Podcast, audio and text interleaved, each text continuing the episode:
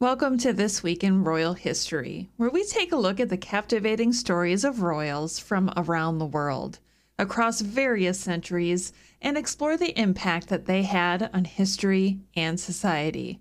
Through their triumphs and tragedies, these royals shaped the world we live in today, leaving behind legacies that continue to inspire and intrigue us. The Tudors Dynasty Podcast. When you need mealtime inspiration, it's worth shopping Kroger, where you'll find over 30,000 mouthwatering choices that excite your inner foodie. And no matter what tasty choice you make, you'll enjoy our everyday low prices, plus extra ways to save, like digital coupons worth over $600 each week. You can also save up to $1 off per gallon at the pump with fuel points. More savings and more inspiring flavors make shopping Kroger worth it every time. Kroger, fresh for everyone. Fuel restrictions apply. Another day is here, and you're ready for it. What to wear? Check. Breakfast, lunch, and dinner? Check. Planning for what's next and how to save for it? That's where Bank of America can help. For your financial to-dos, Bank of America has experts ready to help get you closer to your goals. Get started at one of our local financial centers or 24-7 in our mobile banking app. Find a location near you at bankofamerica.com slash talk to us. What would you like the power to do?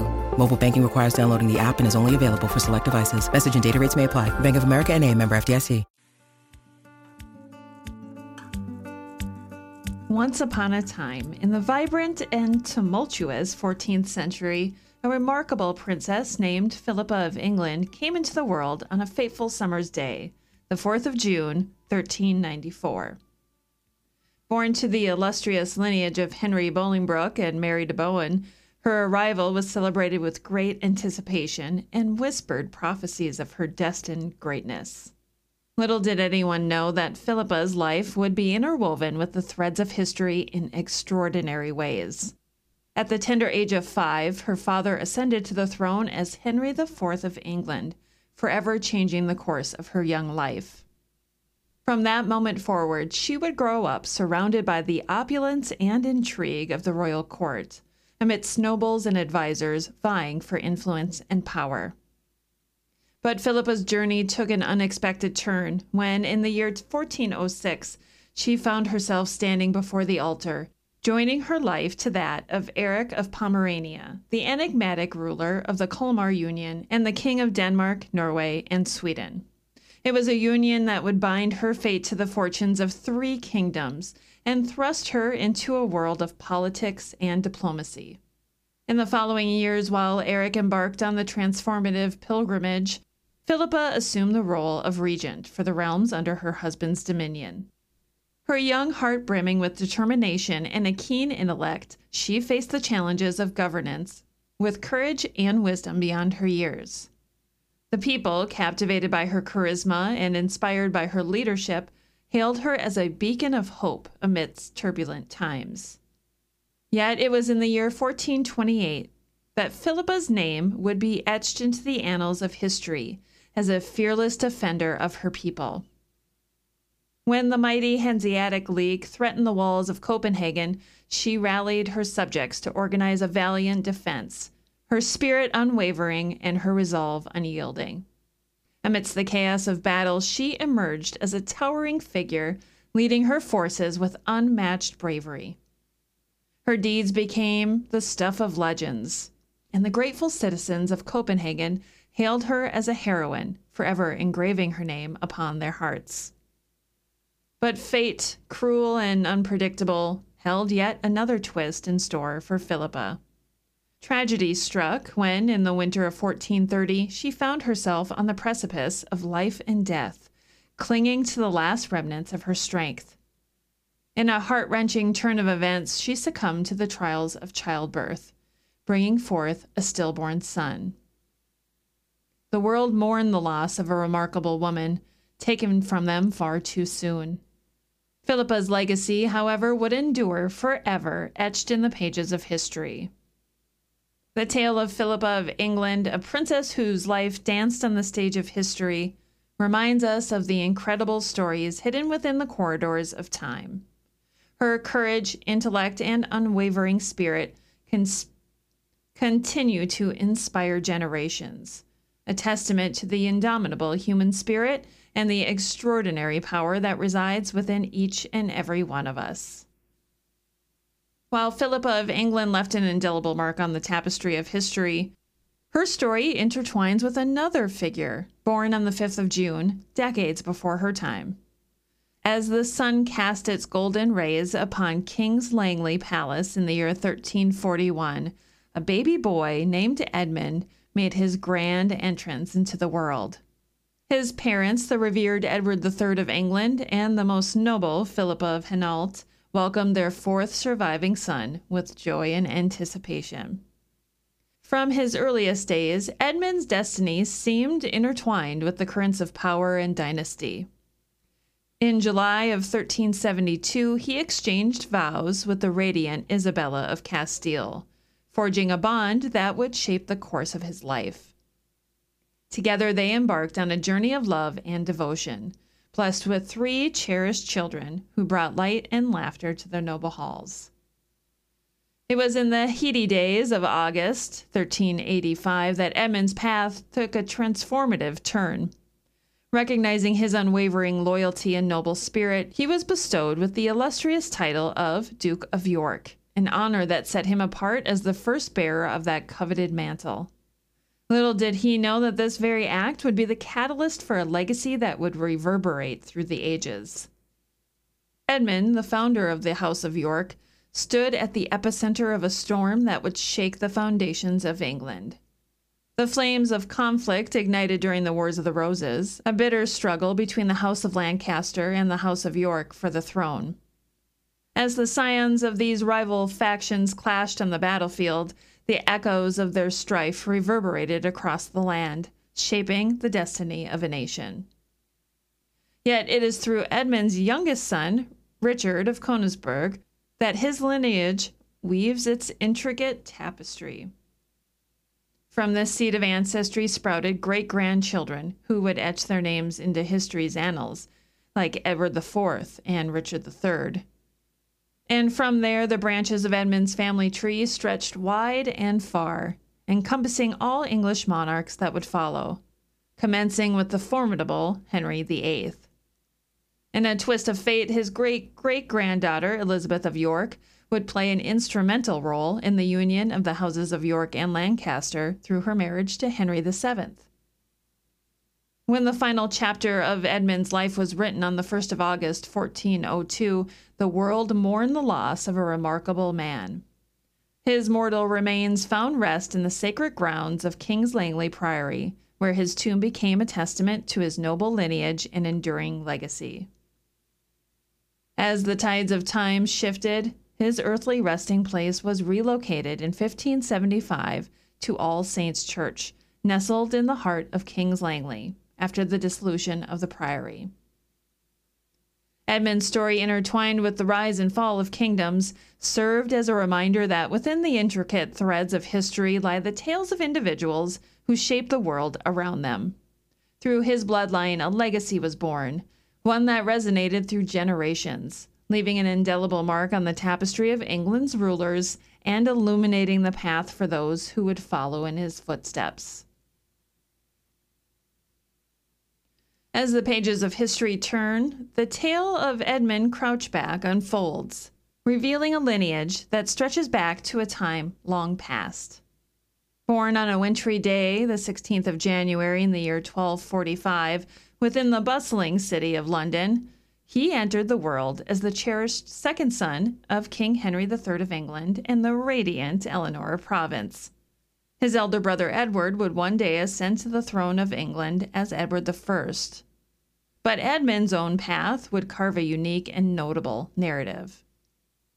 In 1267, the mantle of nobility was bestowed upon Edmund as he was granted the titles of Earl of Leicester and Lancaster. With these honors adorning him, he stepped into the footsteps of his esteemed family, carrying their legacy with pride. But it was upon the stage of the Ninth Crusade, amidst the storied sands of a distant land, that Edmund would receive a moniker that would forever be associated with his name. During his time on the crusade in 1271, Edmund, adorned in a distinctive attire, caught the attention of his comrades. His attire, featuring a cross displayed prominently on his back, earned him the nickname Crouchback, symbolizing his devotion and commitment to his faith. Thus, this unique appellation became forever entwined with the legacy of Edmund, adding a touch of mystique to his story.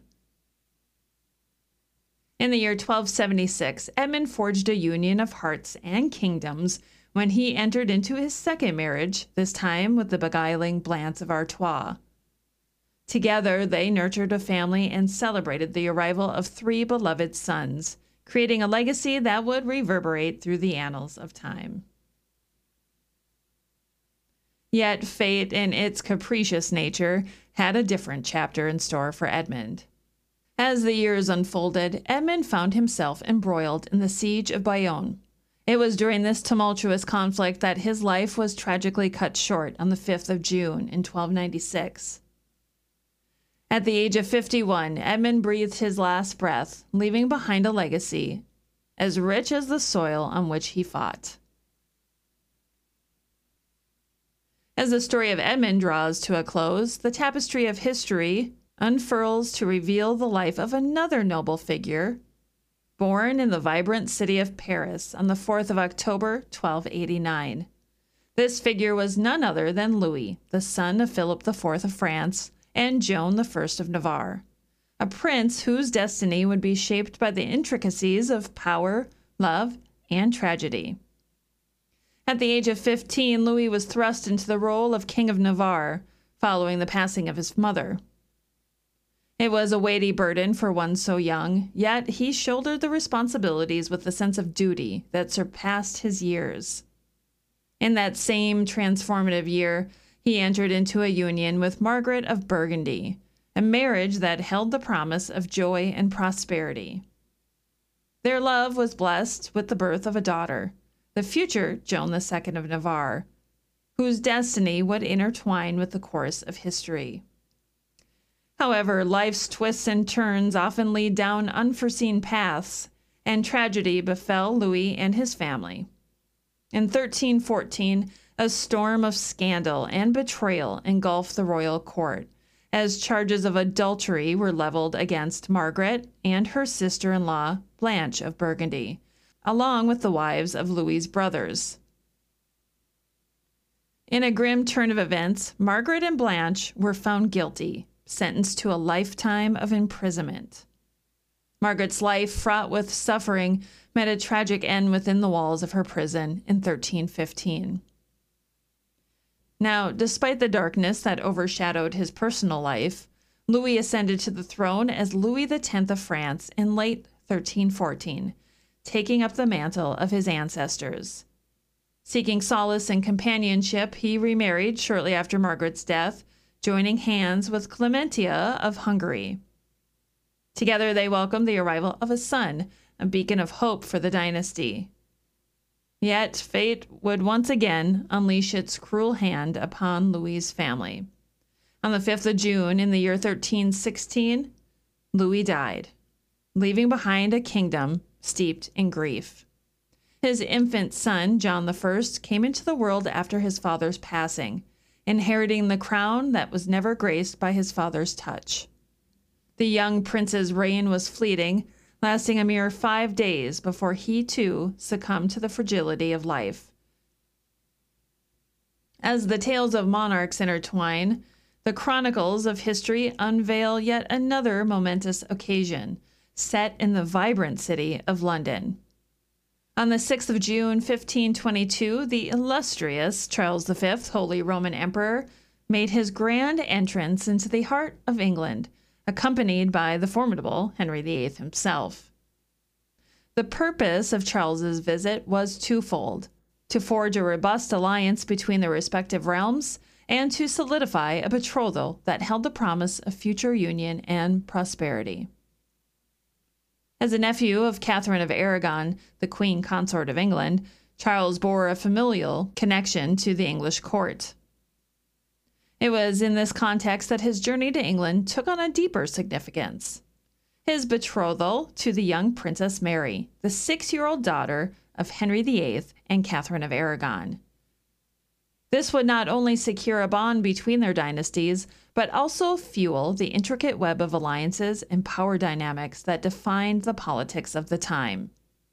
As Charles and Henry embarked on their progression through London, the city came alive with pageantry and celebration. The streets teemed with eager onlookers, captivated by the regal splendor and the promise of a prosperous alliance. Magnificent pageants unfolded, displaying the wealth and creativity of the English court, a spectacle that left quite the impression on all who bore witness to it. In the weeks that followed, Charles V embarked on a journey that took him to many of Henry's grand palaces. The meetings and discussions held between these powerful rulers shaped the course of history and solidified their bond. The diplomatic endeavors of their time together laid the foundation for a lasting alliance, one that would have far reaching consequences in the realm of international affairs. After a month of camaraderie, discussions, and diplomatic exchanges, Charles bid farewell to the English court in mid July.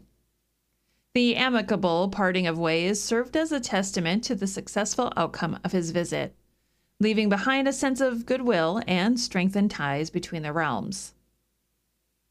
As the echoes of Charles's visit lingered in the corridors of power, the world watched with bated breath, eager to witness the unfolding chapters of an alliance poised to shape the destiny of nations. In history, the entry of Charles V into London stands as a milestone, a fleeting moment when the fates of empires converged and a path was paved towards a future of intertwined destinies and shared aspirations. As the threads of history continue to wave their intricate patterns, the tale of Anne of Bohemia emerges, a young woman born into noble lineage. On the 11th of May in the year 1366, within the embrace of Prague, Anne drew her first breath a cherished daughter of Charles IV, the revered Holy Roman Emperor, and Elizabeth of Pomerania. In the twists and turns of fate, Anne's path led her across the sea to the shores of England. It was in January 1382 that her destiny was joined with Richard II, the youthful monarch who sat upon the English throne. In a union that stirred the hearts of many, Anne and Richard exchanged vows of matrimony their tender age of 15 a testament to the whims of dynastic alliances. Accounts of their marriage speak of a deep and affectionate bond, a love story that blossomed amidst the halls of power. Anne's wisdom and counsel may have guided Richard in matters both personal and political as they navigated the challenges and responsibilities befitting their royal station. But alas, their union was not blessed with the laughter of children, leaving an ache within their hearts. Tragedy, like an uninvited guest, cast its shadow upon the young people. The devastating plague, a relentless scourge of the era, claimed Anne's life on the 7th of June, 1394. She was 28 years old. Richard's anguish over the loss of his beloved Anne was so profound that he ordered the very palace where she drew her last breath to be demolished a poignant testament to his heartbreak.